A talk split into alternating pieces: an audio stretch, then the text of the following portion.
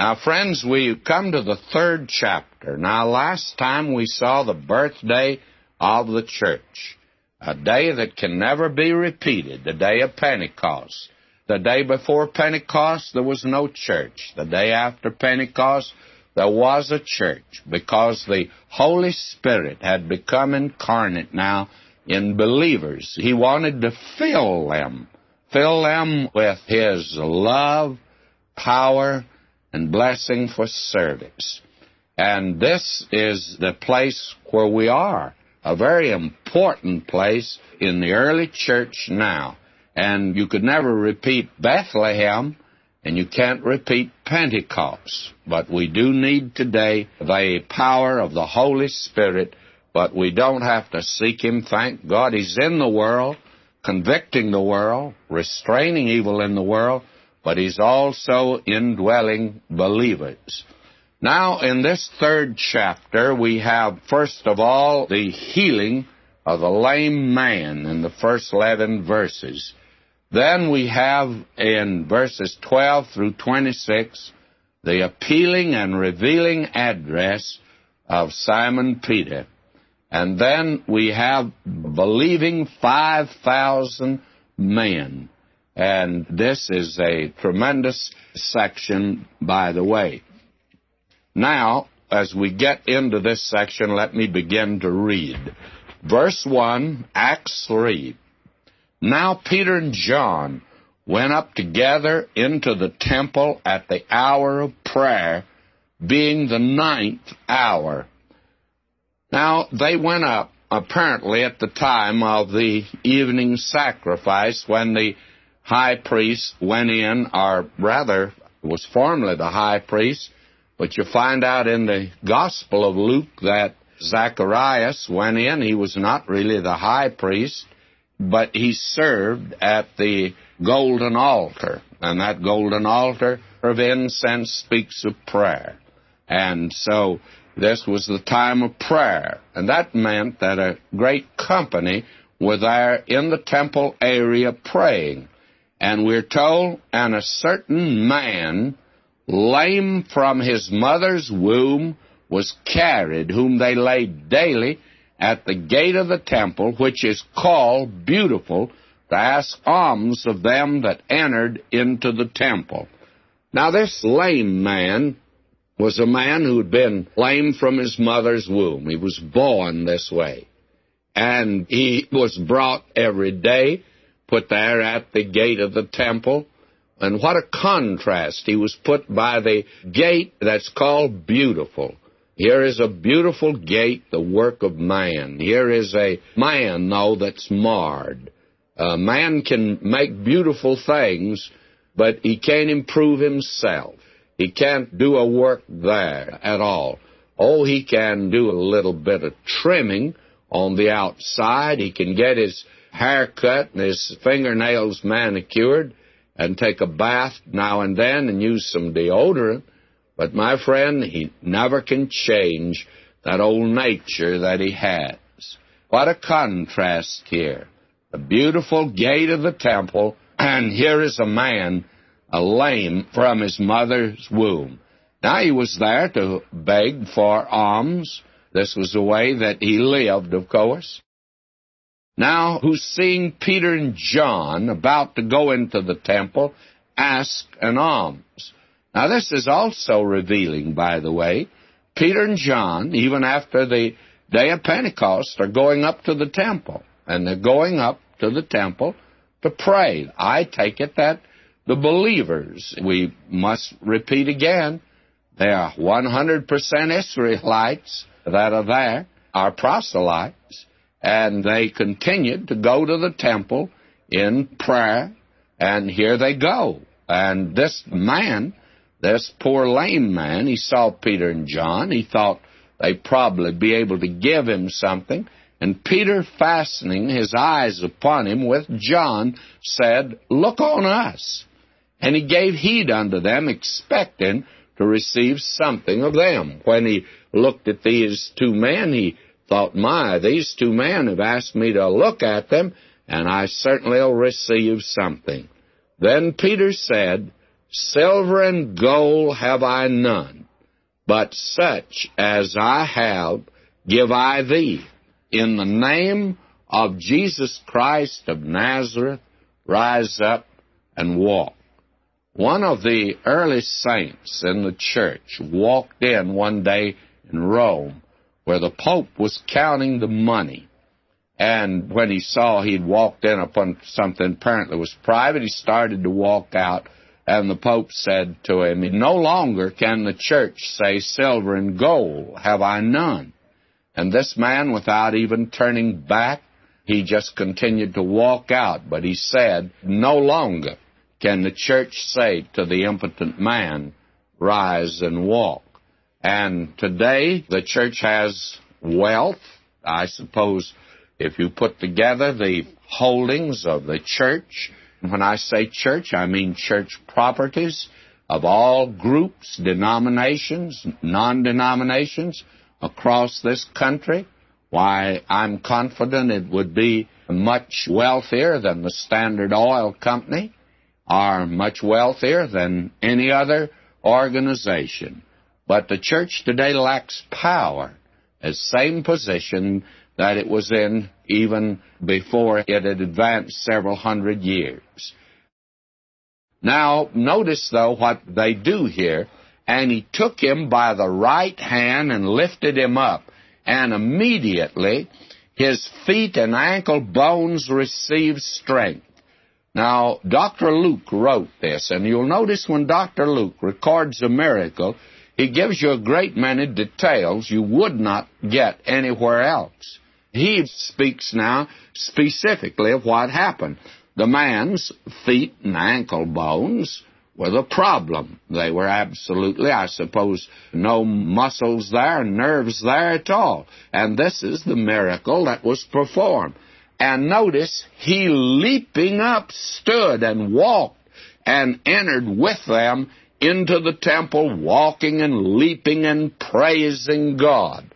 Now, friends, don't miss this word leaping that has occurred here now for two times in one verse, because we're going to find something quite interesting in this chapter, and that is you'll find that Peter is going to offer the kingdom to the nation again, because right now, friends, the church is 100% Israel. There are none from the outside that are Gentiles.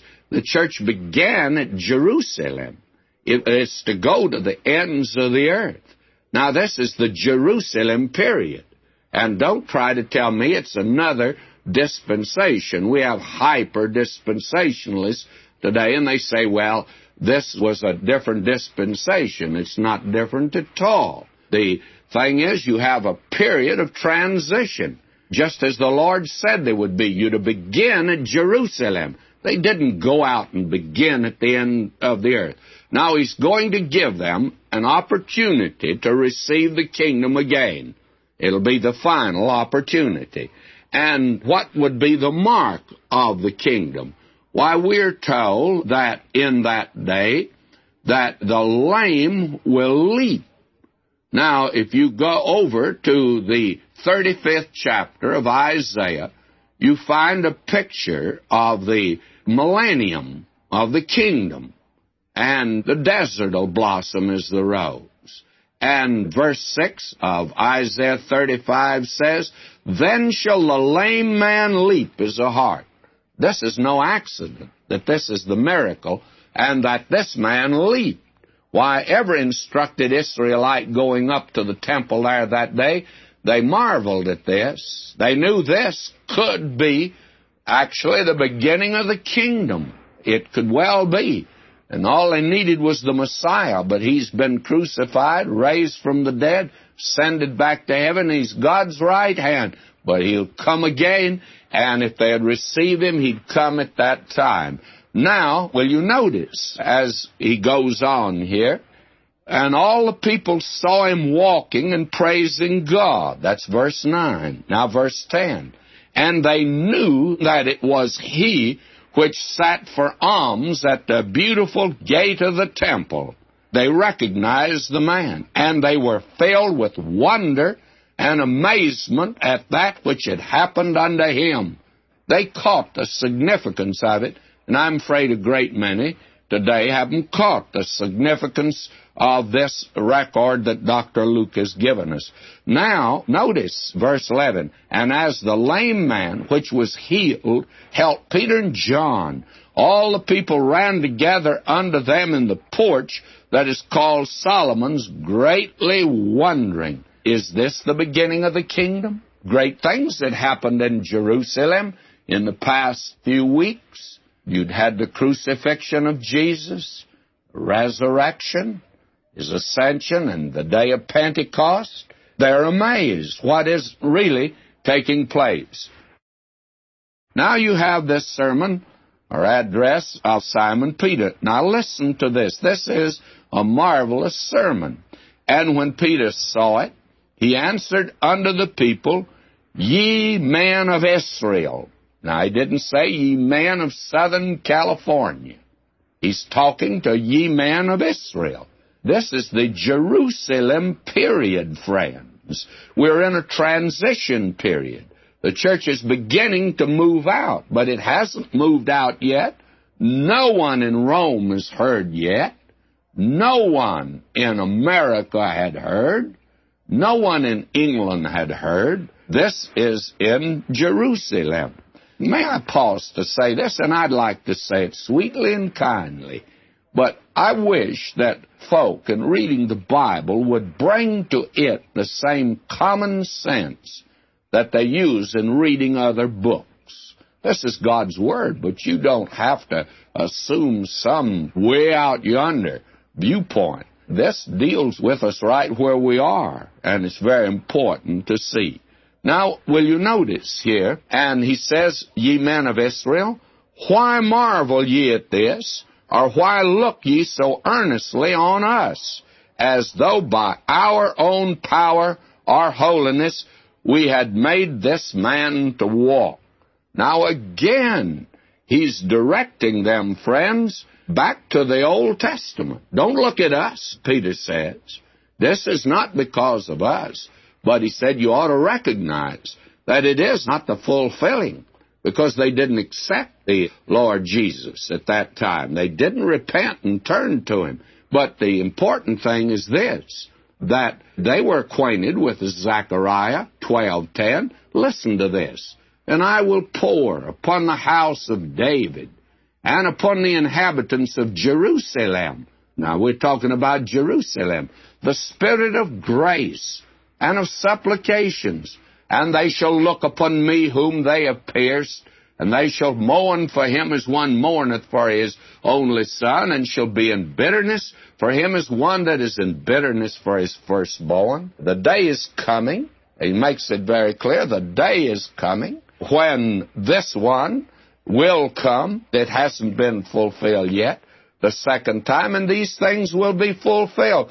Now, Peter's going to tell him it'd be fulfilled now if you'd only turn to him. Now, again, you have over in Ezekiel, the 36th chapter, verse 27, and I will put my spirit within you and cause you to walk in my statutes, and ye shall keep my judgments and do them. And then, if you go back to the 12th chapter of Isaiah, that, by the way, is a remarkable chapter, just six verses, and it speaks of the worship during the time the kingdom is here. And it will be a time of praising God. And behold, God is my salvation. I will trust and not be afraid, for the Lord Jehovah is my strength and my song. He also has become my salvation. Again and again. And then if you went over to the 35th chapter of Isaiah. Again, you would find a reference there, and I'll turn and read that right now. Verse 10 of the 35th of Isaiah. And the ransom of the Lord shall return. Come to Zion with songs and everlasting joy upon the heads. They shall obtain joy and gladness, and sorrow and sighing shall flee away. They ought to see that in this lame man there is a miniature for the whole nation if they but turn to God. Now listen to Simon Peter. He says, The God of Abraham and of Isaac and of Jacob, the God of our fathers, hath glorified his Son Jesus, whom ye delivered up and denied him in the presence of Pilate when he was determined to let him go. But ye denied the Holy One and just and desired a murderer to be granted unto you, and killed the Prince of Life, whom God hath raised from the dead, wherefore we are witnesses. Here he goes again. Simon Peter will never preach a sermon, but he doesn't mention the resurrection. Paul won't either. But today there are many sermons preached without a mention of the resurrection.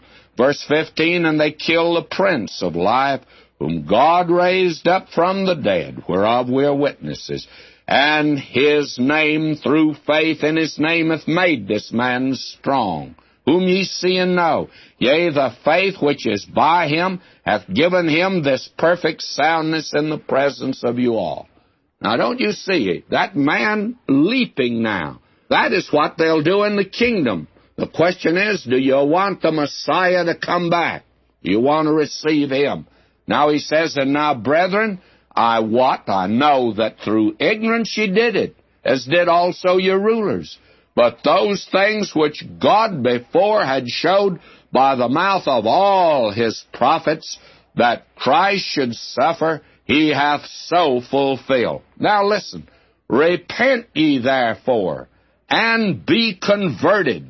And again, this matter of be converted, if you would go over to Isaiah 43, 25, listen to this. I, even I, am he that blotteth out thy transgressions for mine own sake, and will not remember thy sins. Listen to this. Repent thee therefore and be converted, that your sins may be blotted out when the times of refreshing shall come from the presence of the Lord. And he shall send Jesus Christ, which before was preached unto you.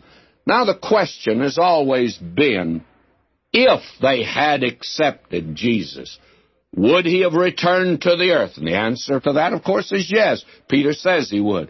Then what would be God's program after that? Now, I'd like to let you in on something today, and I hope you will not breathe a word to this. This is just between you and me. I don't know what would happen.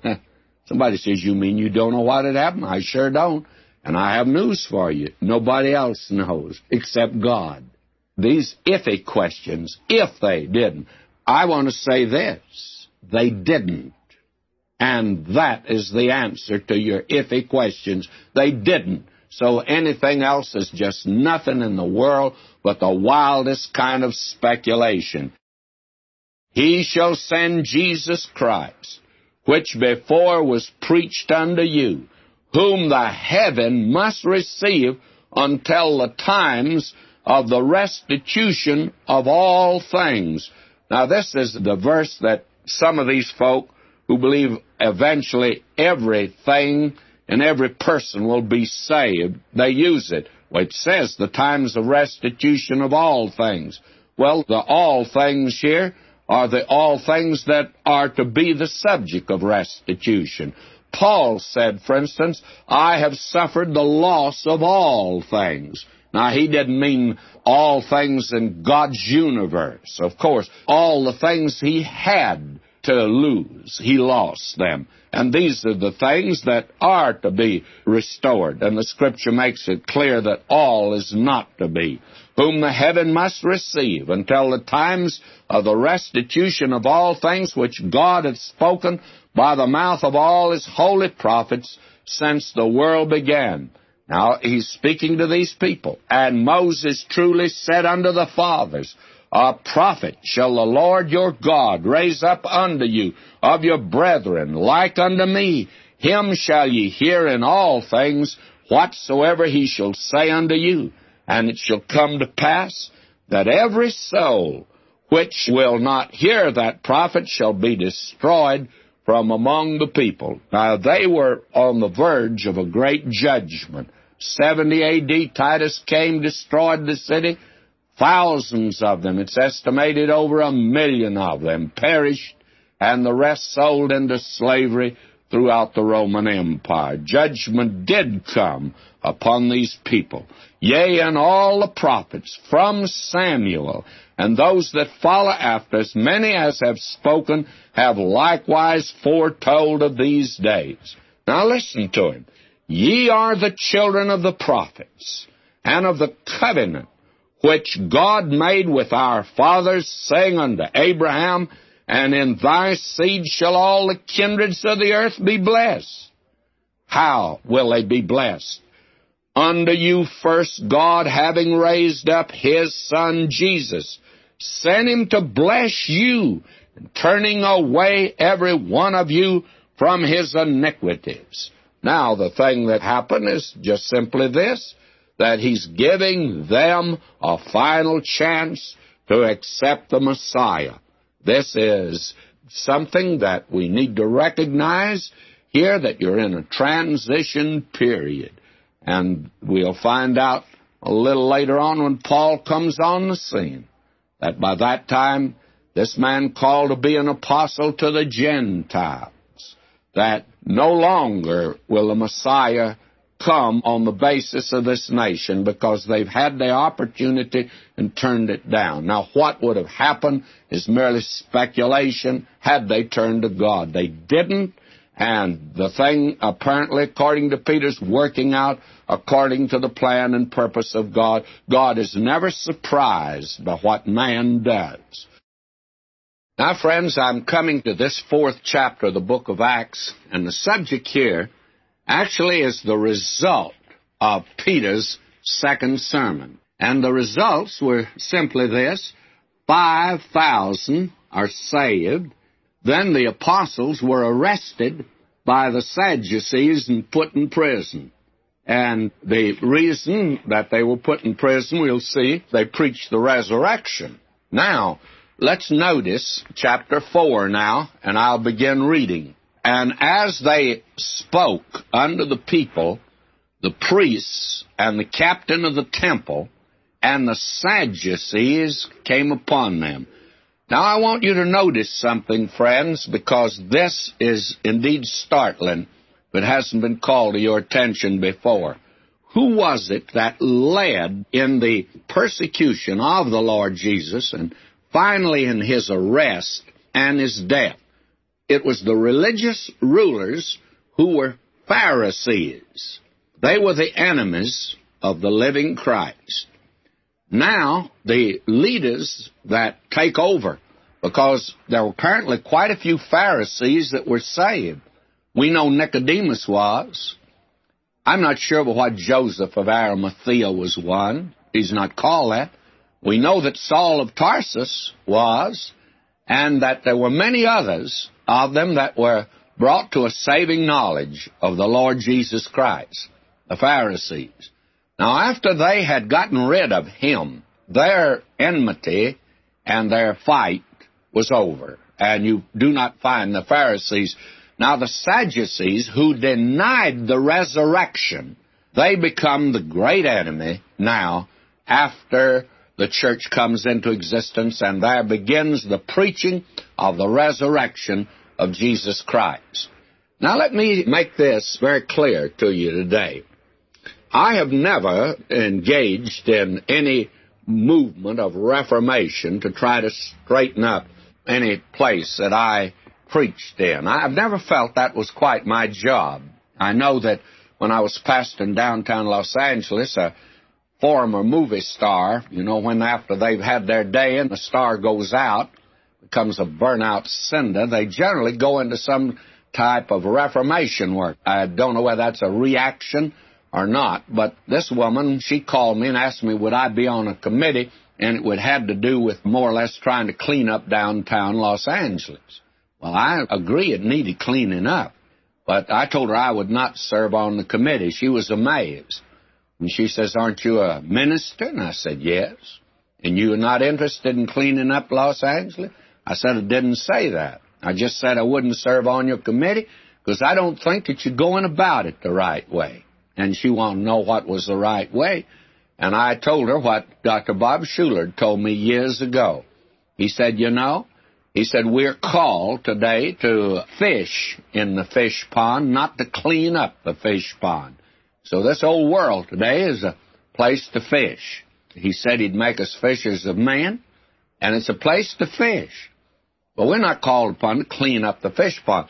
But I tell you, friends, if you get a lot of the fish cleaned up, after all, it's the fish that are dirty in the fish pond, it will have a great deal to do with cleaning up. And for that reason, I have never been willing to get interested in that type of a thing. And so here, the Sadducees become the enemy. And I have found out that the biggest enemy to the preaching of the gospel are not the liquor folk. They've never fought me. The gangsters never fought me. Do you know where I had my trouble as a preacher? I had my trouble with so-called religious leaders, liberal, and those that claim to have been born again, some of them. They actually became enemies of the preaching of the gospel. And it was amazing to me to find out how many wanted to destroy this radio ministry. We had at the beginning our worst antagonists. They were not gangsters, they were not the unsaved. It happened to be those that were religious leaders, by the way. You know, these Sadducees are the meanest of all of them, and they're about us today. They actually are the ones who deny the supernatural. They deny the Word of God, either by their lips or by their lives. That's very important to see. Now, will you notice? The Sadducees came upon them being grieved that they taught the people and preached through Jesus the resurrection from the dead. Now, that's what got these men in trouble. You can preach Jesus, friends, and make him a nice, sweet little individual, sort of a Mr. Milquetoast. You won't be in trouble but you preach him as the mighty Savior who came down to this earth, denounced sin, and who died on a cross for the sins of man and then rose again in mighty power, then you're in trouble. That's the message. And this is the message that these men brought. And as a result, now they are being brought before the Sanhedrin. Verse 3 They laid hands on them put them in hold until the next day, for it was now eventide. Howbeit, many of them which heard the word believed, and the number of the men was about five thousand. Now they were there at the beautiful gate of the temple, actually next to the women's court. Now, if there were 5,000 men there that believed, how many women and children do you suppose might have believed? I don't know, but there were 5,000 men that believed. There were that many that turned to Christ. Now, no one has ever experienced this type of a turning to Christ. That's the reason I've always been reluctant to criticize Simon Peter. You can't help but love the man, but he was mightily used of God. Now, when you say 5,000 here were saved and added to the church, Let's say this is not an evangelistic meeting where figures are turned in rather carelessly. These are genuine. These are 5,000 actually saved. Nothing like this on record from that day down to the present, and I don't think that it'll ever be exceeded in our day. That as long as the church is in the world. Now will you notice, verse 5, came to pass on the morrow that their rulers and elders and scribes and Annas the high priest, and Caiaphas, and John, and Alexander, and as many as were of the kindred of the high priest, were gathered together at Jerusalem. Now, we've had to do with this crowd before, and here's this sneaky fellow in the background, Annas and Caiaphas. These are the two men who condemned Jesus to die. Now, verse 7 When they had set them in the midst, that is, they set Peter and John. They asked, By what power or by what name have ye done this? Now notice that. They are brought now before the Sanhedrin, and it's by what power and by what name have you done this? Then Peter, filled, notice this, with the Holy Spirit, said unto them, now notice, friends, he wasn't baptized with the Holy Spirit here. He'd already been. He was filled with the Holy Spirit. You and I need the filling of the Holy Spirit. And that's something that we should go after. That's something that we should devoutly want.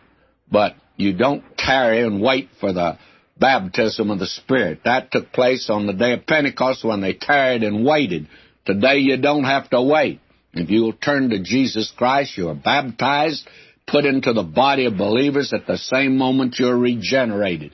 And Simon Peter does a good job here, by the way, of speaking to these men. Up to this time, every time he opened his mouth, he put his foot in it. But this time, I tell you, he has those feet shod with the preparation of the gospel of peace, and he's filled with the Holy Spirit, and he's saying the right thing.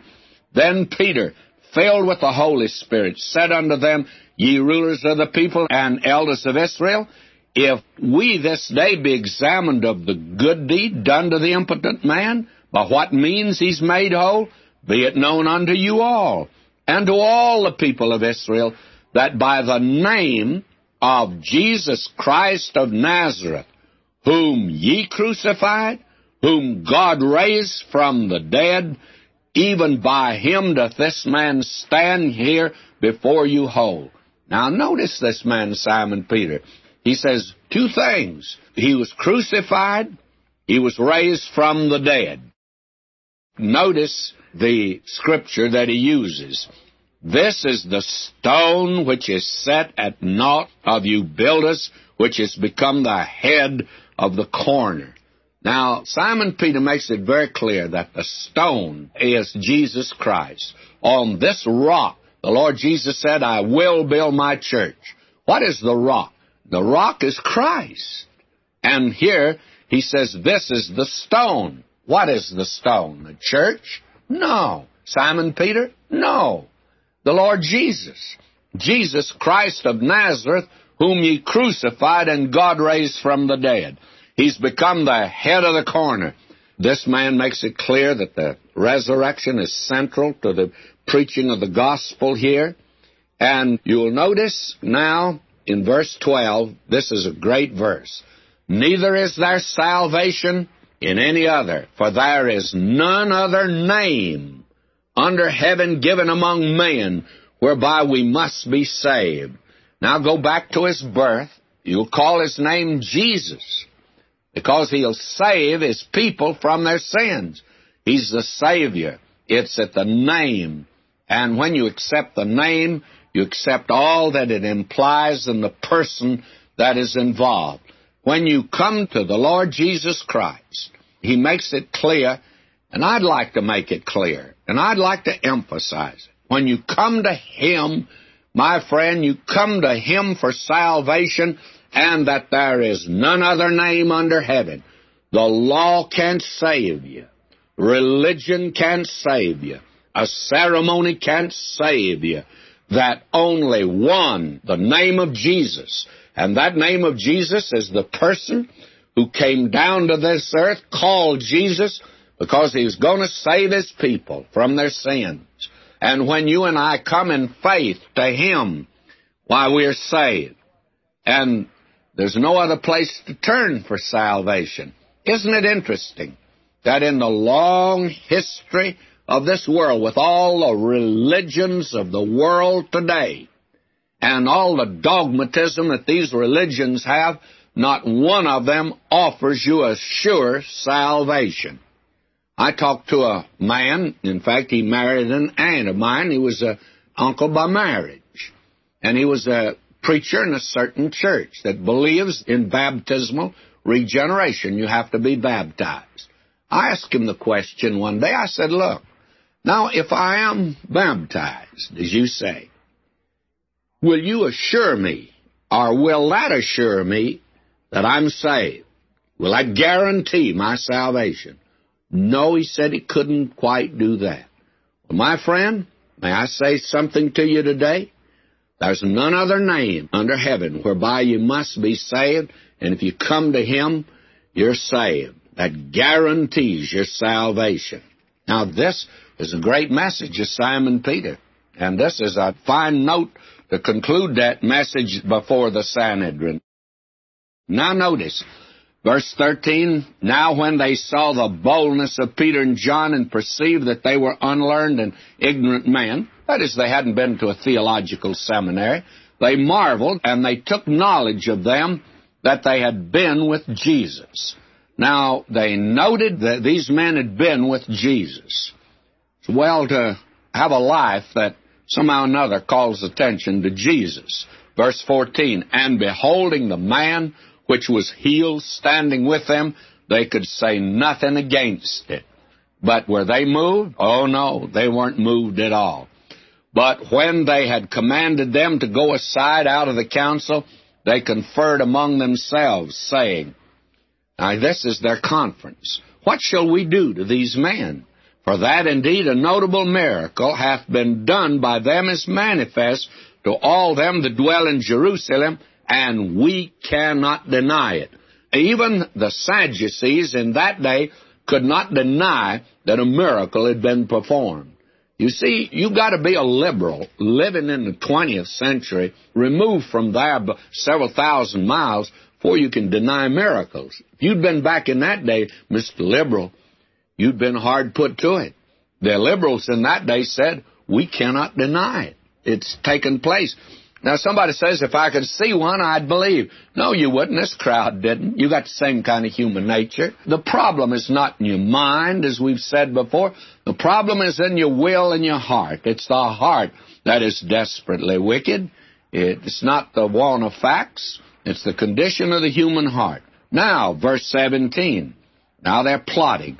But that it spread no further among the people, let us straightly threaten them that they speak henceforth to no man in this name. And they called them and commanded them not to speak at all nor teach in the name of Jesus. Now notice Simon Peter's answer to that, by the way. But Peter and John answered and said unto them, Whether it be right in the sight of God to hearken unto you more than unto God, judge ye, for we cannot but speak the things which we've seen and heard. So when they had further threatened them, they let them go, finding nothing how they might punish them because of the people, for all men glorified God for that which was done. For the man was about forty years old on whom this miracle of healing was showed. Now you would think that these men, the Sanhedrin, would be softened themselves by this. But they were not. They were hard as nails. Their hearts are hard. Now, notice verse 23 here. You have here the release of Peter and John, and they returned to the church. And being let go, they went to their own company and reported all that the chief priests and elders had said unto them. And when they heard that, is the report of Peter and John, they lifted up their voice to God with one accord and said, Lord, thou art God, which hast made heaven and earth and the sea and all that in them is. Now, this is a great meeting of the early church. Never was the church in the spiritual condition as it is here. And never, never has it been to such a high level. And the key to it, I believe, is in their prayer. Or, to me, it's not only a prayer, but it's a praise to God and they said, Lord, thou art God. You're the creator. Friends, that's something today that I'm not sure the church is sure of. The Lord is God. Are you sure about it? Are you sure that He's God today? Are you sure that Jesus is God today? Are you? That's pretty important. And that's where the power is lost in the church. The church is fumbling. The Church is not sure. The church is always talking of methods, always trying this gimmick and that gimmick. And if we do this or that, we'll be able to get the people, or maybe we can do this. And the church in suburbia today and downtown has become a social club. It's a religious club. It's not a powerhouse anymore. It just doesn't seem to be that. Now, the early church was sure he's God. Then they go back to the second psalm, who by the mouth of thy servant David has said, Why did the heathen rage and the people imagine vain things? The kings of the earth stood up, and the rulers were gathered together against the Lord and against his Christ. And this was the beginning of the fulfillment of Psalm 2 is when they crucified Jesus Christ. But that hatred of him and of God has been coming down through the centuries for 1900 years and just like a snowball gathering size and momentum and it'll finally break in a mighty crescendo upon this earth in the final rebellion of man against God. Notice this, for of a truth against thy holy child Jesus, whom thou hast anointed, both Herod and Pontius Pilate, with the Gentiles and the people of Israel were gathered together, for to do whatsoever thy hand and thy counsel determined before to be done. And now, Lord, behold their threatenings, and grant unto thy servants that with all boldness they may speak thy word. And you know, I'm moved by this.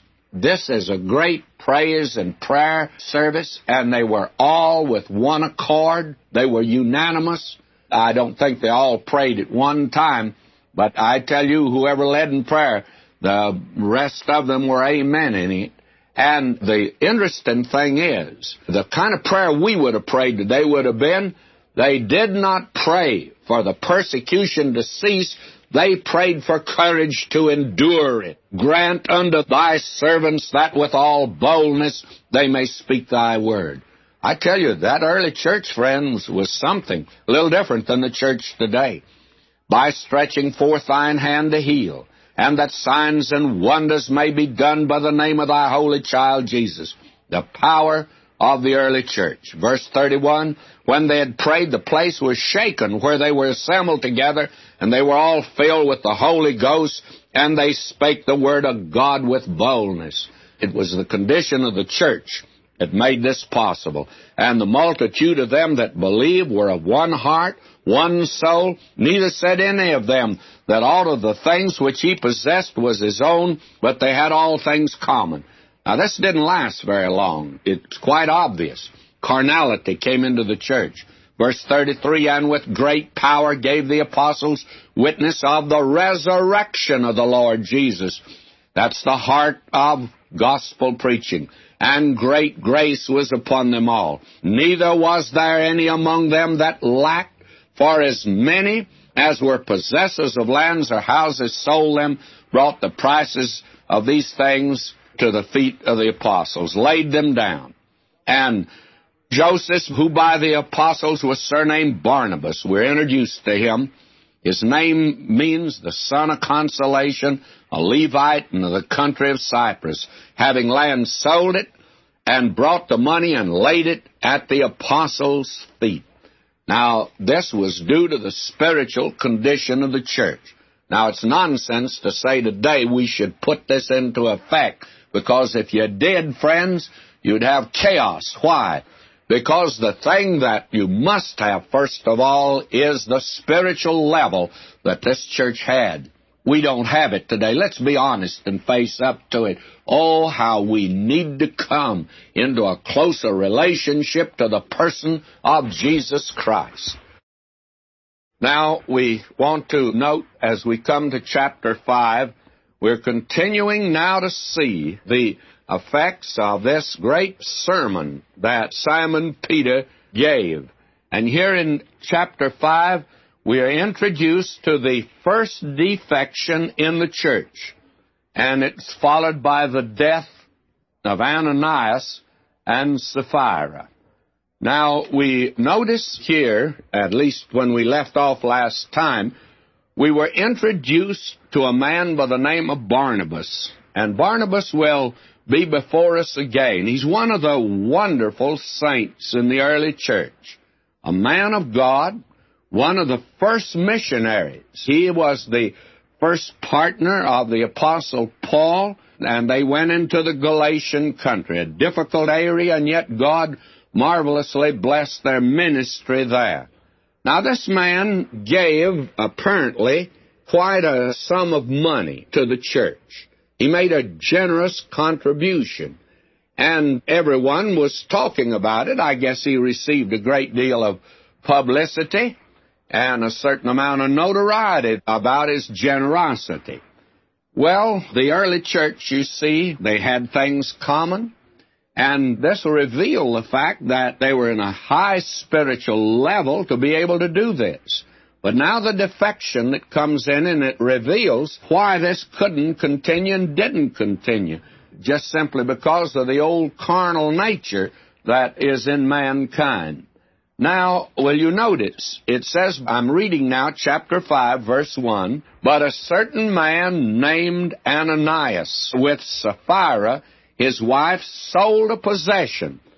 It's obvious that they're imitating Barnabas. They saw that he got a certain amount of publicity.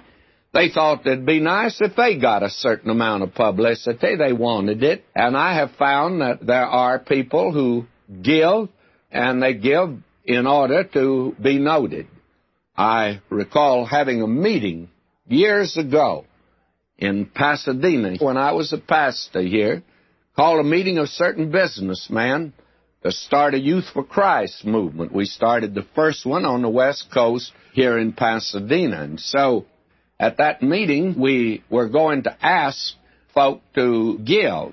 And then we decided that would not be public. But one man said, he said, now, a certain man, he'll not give unless you give him an opportunity to speak out publicly and let everybody know what he's giving.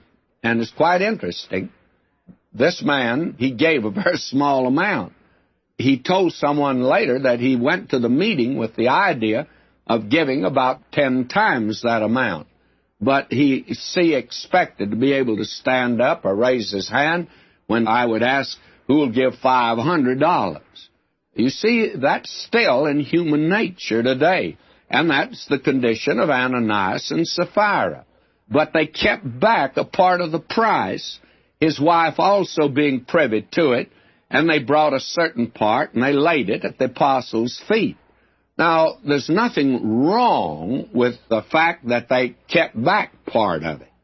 They had a right to do that. The property was theirs. We are today in the church, we're under grace. You're not constrained to give any certain amount. Somebody say a tenth. Well, this early church, they were giving everything. And these two, they kept back part of it. Now, they had a right to do that. Their problem, their sin was they lied about it. They said they'd given all when they had not given all. I don't like to have people sing a song that talks about putting my all on the altar. All on the altar I lay. Because I tell you, that makes a bunch of liars out of a great many people when you sing that song. We need to be very careful today. As we said before, let's be careful about what we vow to the Lord. Ananias and Sapphira their actions were perfectly legitimate. They had a right to sell it, they had a right to keep all of it if they wanted to, but they lied about it. But Peter said, Ananias, why hath Satan filled thine heart to lie to the Holy Spirit and to keep back part of the price of the land? Now, it wasn't the fact that he kept back part, he lied about it. That was the sin of this man and his wife. Whilst it remained, was it not thine own? And after it was sold, was it not in thine own power? Why hast thou conceived this thing in thine heart? Thou hast not lied unto man, but unto God. Now there are those today that deny that the Holy Spirit is God. But you notice Simon Peter thought so. In fact, he knew so. He says first, Ananias, Satan's put it into your heart to lie to the Holy Spirit. Now he says here, Thou hast not lied unto man, but unto God. The Holy Spirit is God, you see. Verse 5 And Ananias, hearing these words, fell down and gave up the ghost, and great fear came on all them that heard these things. Now, there are those that today give Simon Peter credit or they blame him for the death of this man Ananias. I want to absolve him of this crime. Simon Peter was probably as much surprised as anyone when Ananias fell down dead. I don't think he knew what was going to happen to him at all. Do you know who struck him dead? God did it. You want to bring charges against God? Why don't you call up the FBI and tell them that God is guilty of murder? Well, may I say to you, if you can give life, you have a right to take it away. This is God's universe. We are God's creatures. We breathe His air. We are using His body that He gave us. And my friend, He can take it any time He wants to. And who's going to question Him? You can call up the FBI all you want to, but won't do you better good because they're not going to be able to arrest him. He's not guilty of a crime. God, though, was the one responsible for the death of Ananias and Sapphira. Now they fall down dead. Verse 6 now of chapter 5 of Acts. And the young man arose, wound him up, carried him out, and buried him. And it was about the space of three hours after when his wife, not knowing what was done, came in. And Peter answered unto her, Tell me whether ye sold the land for so much? And she said, Yea, for so much. Then Peter said unto her, How is it that ye have agreed together to tempt the Spirit of the Lord? Behold, the feet of them which have buried thy husband are at the door, and shall carry thee out. Now Simon Peter knows what's going to happen to her. He did not know what was going to happen to Ananias, but it's quite obvious what will happen to this woman. Then fell she down straightway at his feet, yielded up the ghost, and the young man came in, found her dead, and carrying her forth, buried her by her husband. And great fear came upon all the church, and upon as many as heard these things. Now, the thing about this that amazes me is the fact that a lie such as these two were living could not exist in the early church.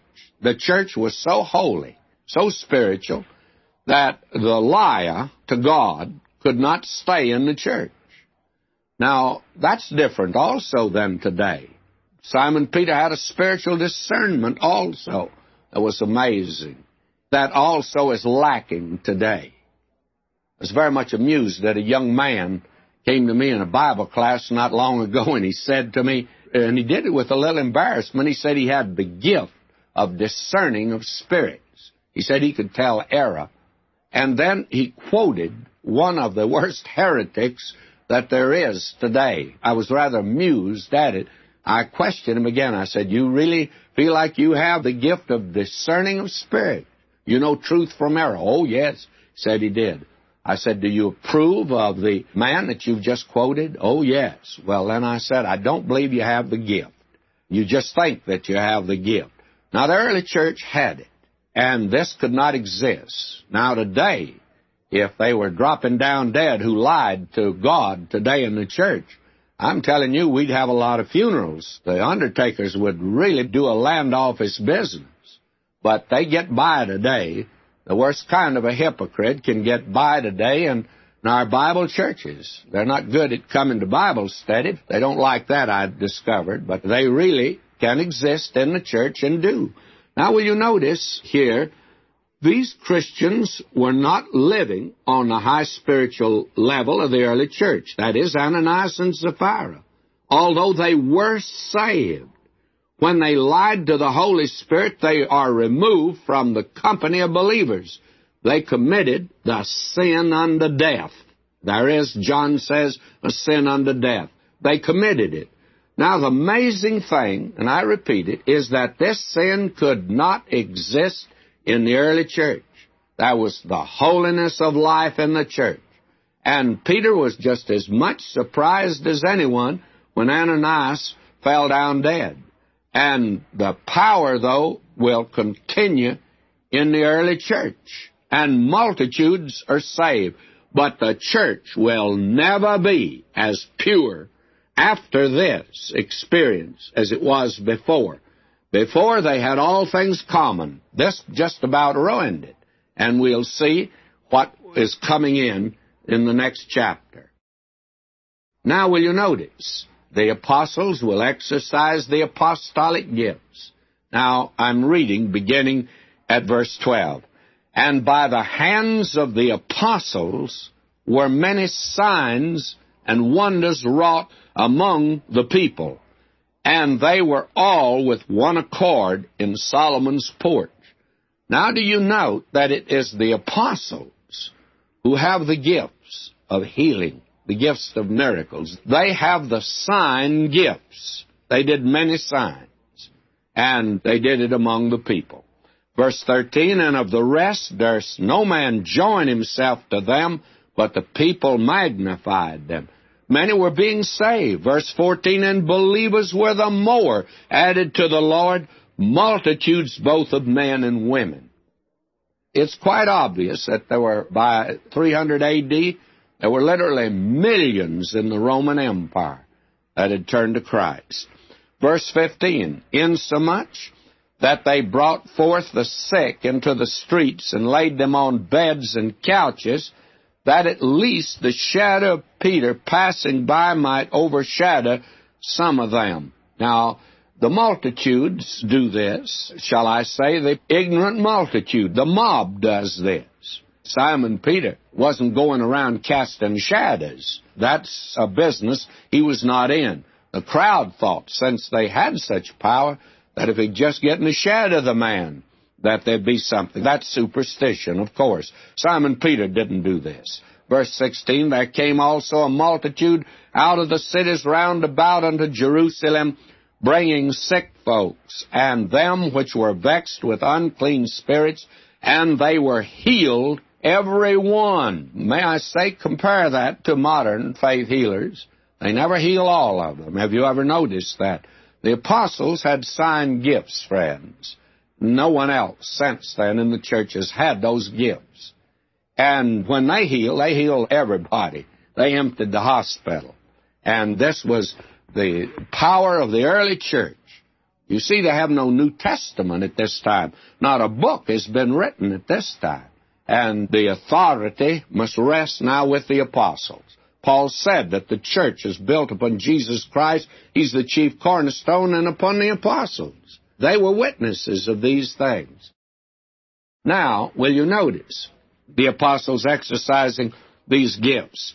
We are told in verse 17 here, Then the high priest rose up and all they that were with him, which is of the sect of the Sadducees. You notice that now? The Sadducees are still leading in the persecution. It was the Pharisees that led the persecution against Jesus. It's the Sadducees that led the persecution against the early church. And they were filled with indignation. They laid their hands on the apostles and put them in the common prison. So now the apostles are arrested for the second time and they're put in prison. Now, will you notice? But an angel of the Lord, not the angel. The angel of the Lord in the Old Testament was none other than the pre-incarnate Christ. But now he's the man in the glory. He's up at God's right hand, and he's the one that's doing all of this. That's the important thing to note. And today, he's got paralyzed hands and feet down here in this world in the church because they're not moving for him. I tell you, He wants to move today through His church, and He wants to move through you and me if we'll permit Him. So here it's an angel of the Lord by night opened the prison doors and brought them forth and said, Go stand and speak in the temple to the people all the words of this life. When they heard that, they entered into the temple early in the morning and taught. But the high priest came and they that were with him and called the council together and all the senate of the children of Israel and sent to the prison to have them brought. But when the officers came and found them not in the prison, they returned and told, saying, The prison truly found we shut with all safety, and the keepers standing without before the doors, but when we had opened, we found no man within. And friends, that happened at the resurrection of Christ. The stone wasn't rolled away to let Jesus out. He was out before the stone was rolled away. The stone was rolled away to let those out in, just as it took place here.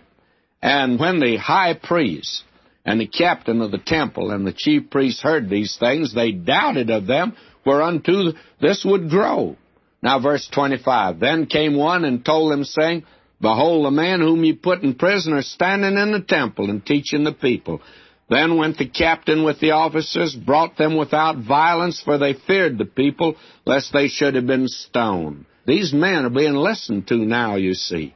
And when they had brought them, they set them before the council, and the high priest asked them, saying, Did not we straitly command you that ye should not teach in this name? And behold, you fill Jerusalem with your doctrine and intent to bring this man's blood upon us.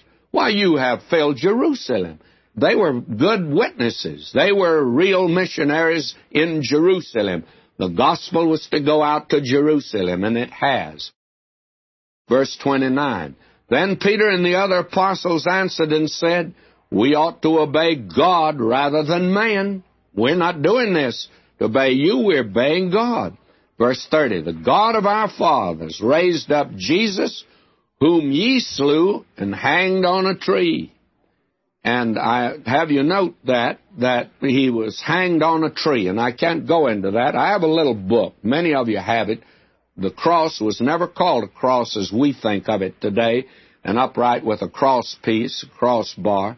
Was just a piece of wood stuck up. It was a tree, and that's the word for it. Verse 31, Him hath God exalted with his right hand to be a prince and a savior, for to give repentance to Israel, forgiveness of sins. The message is still going now to the nation Israel in Jerusalem. Verse 34, then stood there up one in the council, a Pharisee named Gamaliel, a doctor of the law, had in reputation among all the people, and commanded to put the apostles forth a little pace. They excused the apostles now. He said, I'd like to speak to the Sanhedrin. He was the teacher of the apostle Paul, by the way. An outstanding man, this man Gamaliel. And he said unto them, Ye men of Israel, take heed to yourselves. What ye intend to do is touching these men. For before these days rose up Theudas, boasting himself to be somebody, to whom a number of men, about four hundred, joined themselves, who was slain, and all as many as obeyed him were scattered and brought to naught. After this, man rose up Judas of Galilee in the days of the taxing, drew away much people after him, he also perished, and all even as many as obeyed him were dispersed. Now, he gives examples, you see. He said, Don't persecute these men, because this will come to naught. Verse 38, listen to him. Now I say unto you, refrain from these men. Let them alone. For if this counsel or this work be of man, it'll come to naught. He's given sage advice. But if it be of God, ye cannot overthrow it, lest happily ye be found even to fight against God. This is remarkable, by the way, and time proved that this was of God, of course. Verse 40, And to him they agreed. And when they had called the apostles and beaten them, they commanded that they should not speak in the name of Jesus and let them go. And friends, if the men are innocent, then they should be let go. If they're guilty, they ought to hold them and punish them, not beat them and let them go.